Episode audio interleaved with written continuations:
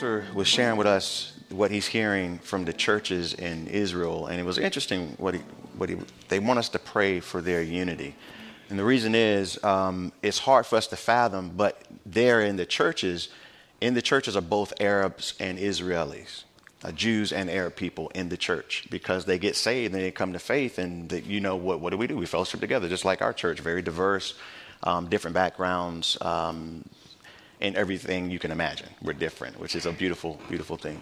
And so, um, but the problem now is that it's hard to even pray together because it's so tense, because everybody has somebody that's been affected by the things that are going on. And they can, they can, you know, th- these worldly views we have can still creep into our way of viewing things when, when times of tension come. Um, we see it here in America every time there's an election year.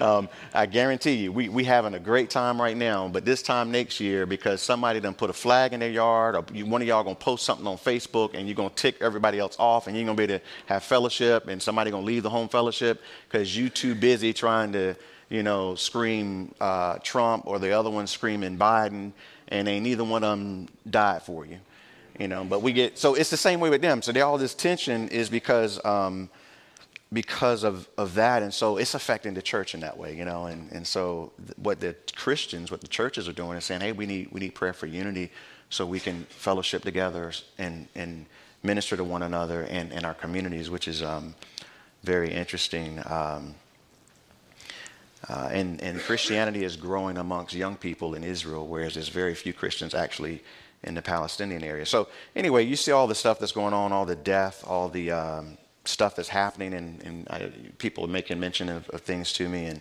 um, some people are wondering, you know, this is it, Pastor Kevin. I mean, it looks like it's about to be it. And um, one of the things I, I, love about this church is that we're very biblically literate. We're kind of, you think about the Bereans. Uh, I love that Paul said um, that the Bereans were more, more noble-minded than the Thessalonians because they searched the scriptures daily to see if these things were so, you know? And I love that about them. And we, we learn from, from Peter how the church is supposed to always respond in times of difficulty because you remember in um, Acts chapter 2 at Pentecost when the, the, Holy Spirit fell on the church. Y'all know what I'm talking about? Not if you do. And um, they began to speak with tongues, uh, 120 of them, as the Spirit gave them utterance. And then all of these people from all of these nations heard it in their own specific dialect where they were from, which is a miracle in and of itself. And so they, the crowd was like, man, they, they must be drunk.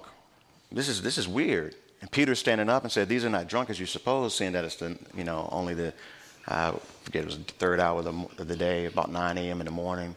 Uh, it says too early for all that. And he said, no, but this is that which was spoken of by the prophet Joel, that in the last days. Y'all remember that? And he, and he, he basically pointed to Scripture to explain to them what was happening. And when you know Scripture, it's freeing. Jesus says, if you continue my word, you'll be my disciple indeed. You shall know the truth, and the truth shall make you what, y'all? Free. Amen. And so it keeps you grounded and it keeps your perspective um, real. And so you see what's going on, and, and it, it's very easy for us to imagine that, whoa, we're pretty close now to this thing wrapping up. Um, and I, I guess what I would say to that is, well, in a sense, but maybe not as close as you think. And the reason I can say that is because I believe that Scripture definitely tells me, because I've heard a lot of people mention Ezekiel 38 and that war that takes place. Scripture definitely tells me that what we're seeing is not that war that's described in Ezekiel. It could be like warm ups, if you will. I'll get to what I think in a moment. Um, it could be warm ups, and people get these wars confused because Zechariah is talking about an end times war. Ezekiel's talking about an end times war. We definitely see one in the book of Revelation. We see another one that's alluded to over in Psalm 83. Um, and, and, and, when you think through these, uh, we're moving towards something, but we're not quite there yet. And I'll tell you one of the reasons why I believe that over in Ezekiel 38, really quick. Um, if you want to turn there, I don't want to you know, I can get lost in this part of Scripture, but I'm not going to do that. Dan, if you want to rest your, your, your legs, you could. Um, um, Trev. Ezekiel 38, and I don't have um, anything highlighted or, or, anything like that, but There's a couple things I'll do. I'll just jump in at the beginning, but I don't want to get lost. So I'm going to read, and I'm only going to dive. Yeah, you guys can sit down. I'm sorry. Davon just alluded to. Yeah, you might want. Um, yeah, yeah. There's a stool up here too, Dave. Um, I'm going to read swiftly, make a few points. We good? He says, Now the word of the Lord came to me, saying, Son of man, set your face against Gog of the land of Magog, um, the prince of Rosh, Meshech, and Tubal, and prophesy against them. And I don't want to try to define all of these locations. Um, one of the things I would say is this Gog figure is probably both a person who was a leader then, but also, I believe, more so the demonic spirit behind this person, because notice he's called the prince of these locations. Um, and just like we have the prince of Persia mentioned in the book of Daniel. And I, so I do believe that he's the prince in the in the, the realm of the principalities and powers that we actually wrestle against, because Paul said we don't wrestle against flesh and blood, but against principalities and powers in heavenly places. So he says, Set your face against him and prophesy and say, say this to him. In verse 3, it says, And say, Thus says the Lord God, Behold, I'm against you, O Gog, the prince of Rosh, Meshech, and Tubal, and I will turn you around and put hooks in your jaws and lead you out, you and all your army, host, uh, horses and horsemen, all splendidly clothed, a great company with bucklers and shields. I could really get lost in all of this. Um, all of them handing, handling swords. Notice he says uh, Persia, uh, Ethiopia, and Libya, which is Iran, Ethiopia, and Libya, are with them, all of them with shields and helmet. Gomer and all the troops of the house of Togarmah from the far north, and all its troops, many peoples, are with you. Um, and so, what we see is this invasion of Israel that's taken place or being described is one that God is drawing these nations from the far north and then from, I would say, almost the far south, as you have Libya and Ethiopia, and then obviously from the, the far east um, to some degree being Iran would be the nations that are a part of this. So we've done this before. We're looking all the way up Russia. Russia is directly far north of Israel, Iran to the east, Ethiopia, Libya to, to the south. These are the nations that are being drawn in by the Lord for battle, and He's going to deal with them. Um, yet, this is still not the battle that's talked about in the book of Revelation, Armageddon. These are two distinct battles. Okay, everybody with me so far? All right, so those nations are the ones involved. Um, these are not the nations that are currently involved in the conflict that's taking place on the ground today. Okay, the nations that are involved right now resemble the nations that are mentioned over in Psalm 83, which I don't think we'll take time to turn there. One of the nations mentioned in Psalm 83 that's coming against Israel is Philistia, the areas of Philistia, Philistines, which is the Gaza West Bank area, um, along with um, uh, the sons of Lot, Edom, and uh, Moab, and uh, Jordan, and all of those nations. Those nations right around Israel is what Psalm 83 describes, which are the nations that are part of them already involved, others speaking as though they are condemning what's going on. Um, so, and then the other reason why we don't, we know that Ezekiel 38 is not what's being played out right now before our eyes, is if you continue, it says, um, verse 7, prepare yourself and be ready, you and all your companies that are gathered about you, and be a guard for them. After many days, you will be visited in the latter years. You will come into the land of those brought back from the sword and gathered from many peoples on the mountains of Israel, which had long been desolate. They were brought out of the nations, and now all of them dwell safely. So now, that part of Ezekiel 38 actually has been fulfilled. Chapter 37, the dry bones chapter. Y'all remember that? That has been fulfilled. Israel has been brought back from all the nations to a desolate land that is now flourishing in fulfillment of Ezekiel 35, 36, and 37. That part of it has already taken place. But part of it still has not taken place, which tells me that we're trying to get there still. Verse 9 You will ascend coming like a storm, covering the land like a cloud, you and all the troops and many peoples with you.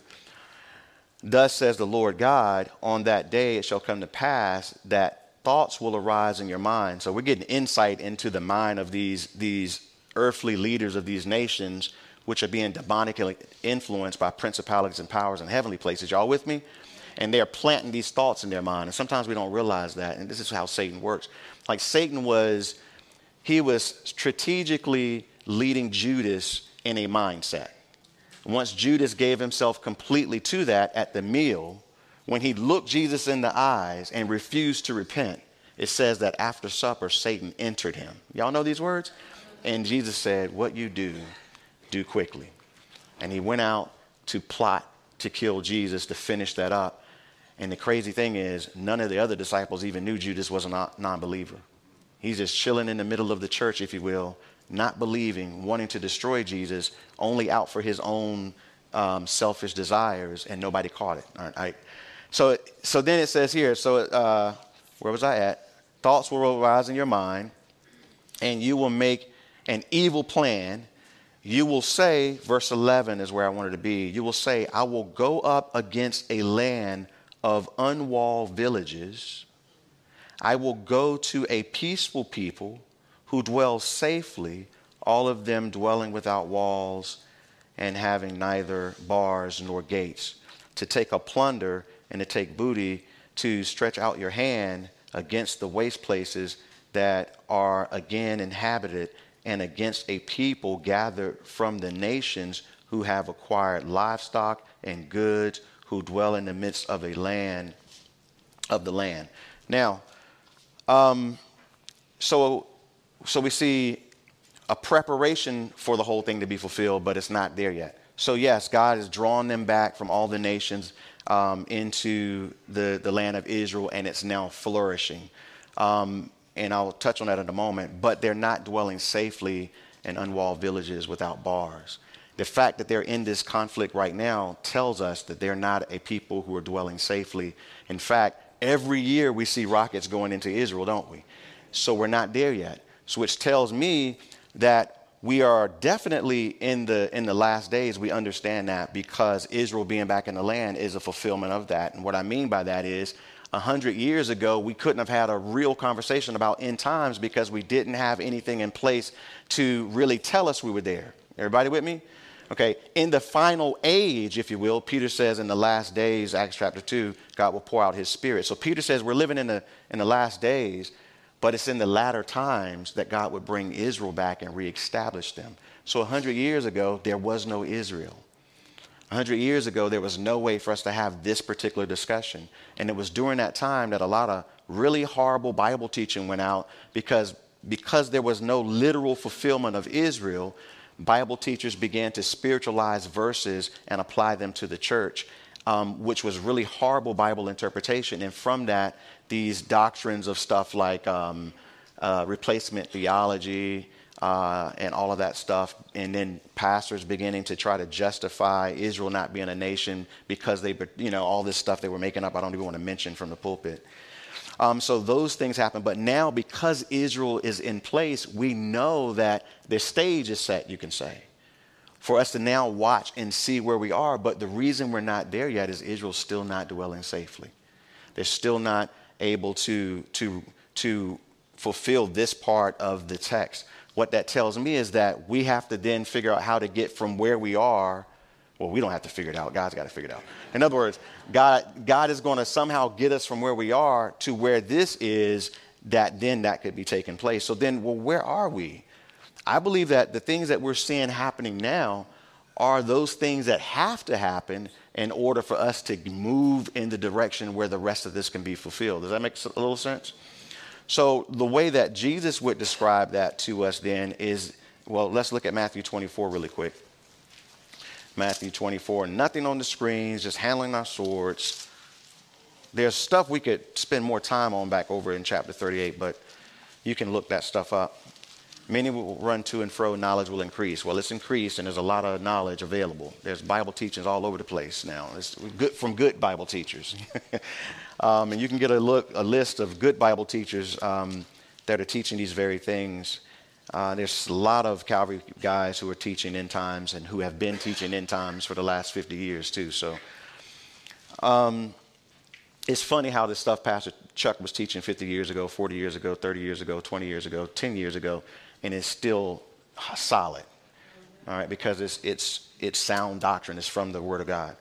Well, Matthew 24, Jesus told the guys, they sat on the Mount of Olives. Um, y'all we know that this is called the Olivet Discourse. They were asking Jesus, what is, what is, what's the signs of the end and your coming?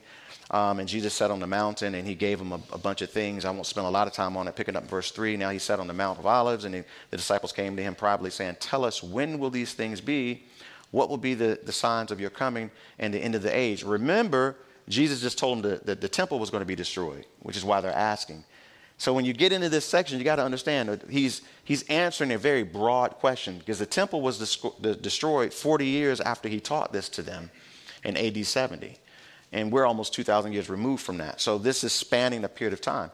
So um, he says to them, Jesus, verse 4, Jesus answered and said to them, Take heed that no one deceives you, for many will come in my name, saying, I am the Christ, and will deceive many. And we've had a lot of false Christs through the years. I spent time on that. You can listen to it on our app. Verse 6 And you will hear of wars and rumors of wars. See that you are not troubled, for all these things must come to pass, but the end is not yet. For nation will rise against nation, and kingdom against kingdom, and there will be famines and pestilence and earthquakes in various places. All these are the beginnings, the beginning of sorrows. Then they will deliver you up uh, to tribulation and kill you, and you will be hated by all nations for my name's sake. And many of you will be offended and will betray one another and will hate one another. Then many false prophets will, will arise, will rise up and deceive many. And because lawlessness will abound, the love of many will grow cold. But he who endures to the end shall be saved. Um, and this gospel of the kingdom will be preached in all the nations as a witness to all the nations, and then the end will come. I keep seeing stuff I know needs to be explained. So I'm going to ask that you go on the app and listen to it in detail if you've never gone through it before. Verse 8, Jesus says, All these things, all these are the beginning of sorrows, which most of you know in the Greek is a description of, um, or the phrase means birth pains. Birth pains. Um, birth pains are interesting because, um, you know, there's the discomfort ladies stage. Um, I remember my wife when I got married, uh, she was pregnant for the first time, and she was uncomfortable. I said, Lord, I don't know who this woman is. Well, he, you know, clearly because there's a human being growing on the inside of her. I remember one day she went and sat in the closet and just cried. And I'm like, Lord, I don't know what's going on. her body's being transformed. Um, but when you get to the birth pains, you go take the class, you learn a little bit, and you think you're ready. You got your bag packed and all this kind of stuff, and you're getting ready because they tell you what to do, and you have no clue what you're doing. And the birth pains begin, and then you go run, but you know, those are the Braxton Hicks, but they're the warm ups of the birth pains. And then the real birth pains come, and then depending on the woman's body is how long that lasts, some doesn't last long. There's one lady here in the church, she, she didn't even, she almost didn't make it in the hospital, almost had the baby in the car um, because her birth pains are they, the way her body is, and then others they labor and labor and labor. We did 13 hours with the first one. Not not we, she. she did 13 hours of labor and um, and everything. We were hours in when they did the epidural, and I was in the middle of everything watching. But the point is, the birth pains means something's coming. And so, what I believe is that we're still in the birth pains, is where we are still. Notice what he said. There were, let's just think about this for one. Verse 6. You will hear of wars and rumors of wars. Well, the last hundred years is the most bloody time in history. Not only is the population the highest, more people are dying than ever, and I'm running out of time. Oh my God. um, if you do the research, um, literally, y'all, this last 100 years is a time in Earth's history like never before. Most of Bible prophecy could not have even been fulfilled. Like the stuff that we're to, that the book of Revelation says that the whole world would see, 100 years ago, that couldn't happen because the whole world couldn't see anything. 100 years ago, it would have taken months to get word to parts in the world of what just happened somewhere else in the world. Does that make sense? But yet today, everybody can watch the Palestinian Israeli struggle that's happening right now. Okay? Why is that the case? Because we're in the last times. Okay, so it's being fulfilled. Verse 6 you will hear wars and rumors of wars. And we've heard of wars and rumors of wars. I, I, am not even sure what's happening between Putin and uh, Ukraine anymore, but there's, there's always wars and rumors of wars. See that you're not troubled, for all these things must come to pass, but the end is not yet. For nation will rise against nation and kingdom against kingdom. I didn't look up which one is which in here, but it, one speaks of nations as we think of them, the other one speaks of ethnic groups being also at war with each other. And we know that's the case. Ethnic groups at war with, within Islam, that happens. Arabs wanting to destroy and annihilate Jews. Um, we know that. Um, the the uh, Nazi kind of folks wanting to um, destroy uh, African Americans uh, or, or just Africans in general or people of color in general. And, and where does that come from? That's a demonic thought that arose uh, in, in, you know, I'm getting ahead of myself. All right. So nation against nation, kingdom against kingdom. Um, and then he says there will be famines. And like I said, hunger, hunger has grown to epic proportions in the world, not because the population is growing, but because we're sinful. We, there's enough land on earth that's empty still, you know, that we can, we can feed the world. Um, that's why Bill Gates is buying up all the farmland, so he can control that process.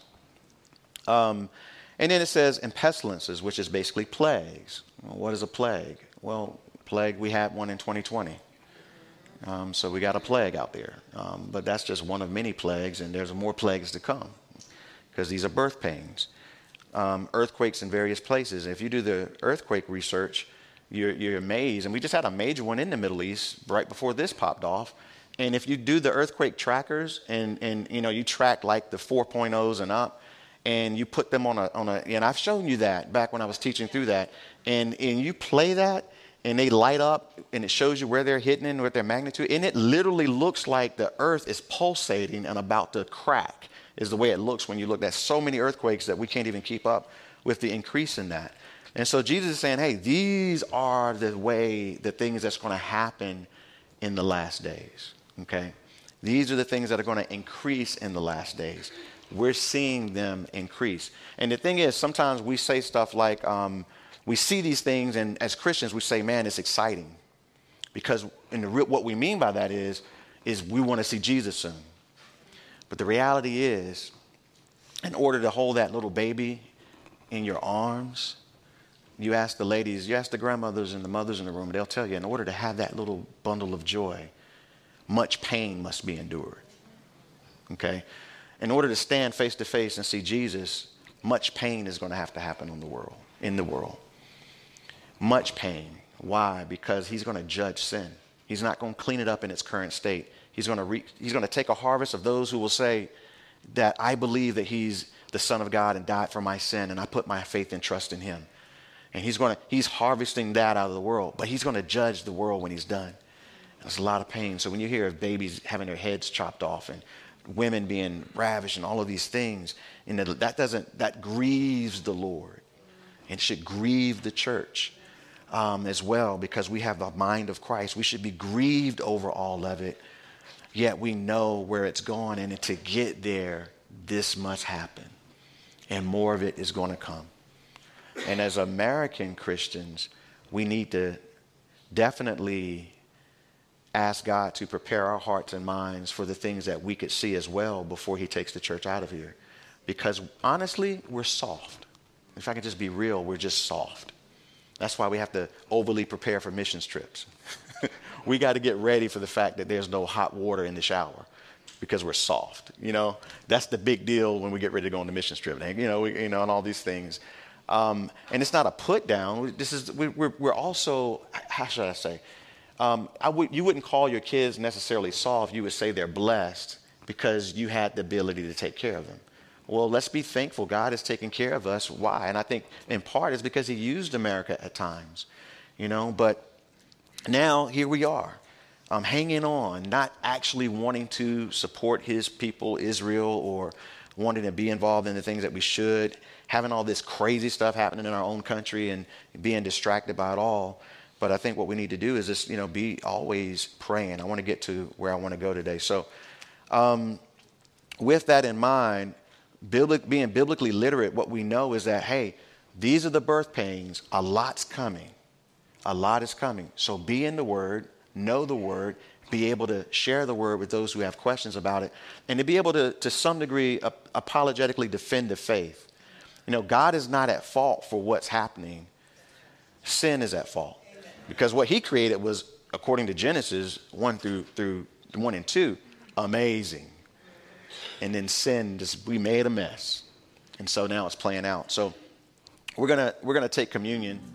Let's stand to our feet. Father, we thank you today for allowing us to be here, Lord God. We do pray for our brothers and our sisters around the world. Uh, Lord, those who are dealing with things that are so difficult. Uh, Lord, yet you, you, you chose this time to allow these things to play out. And Lord, I pray that you will equip them, that you would comfort them, that you would continue to send aid and, and support where it's needful, Lord God, that our brothers and our sisters would be filled with your spirit, that the word would go forth powerfully, Lord God. Uh, Lord, that we would see many, many, even through these difficult times in these parts of the world, come to know you, Lord God. I pray that you would strengthen us and prepare us to be who we're called to be, uh, Lord, for the, the, the time we're in now and, and that which is coming. We love you and we thank you. In Jesus' name, amen. Amen.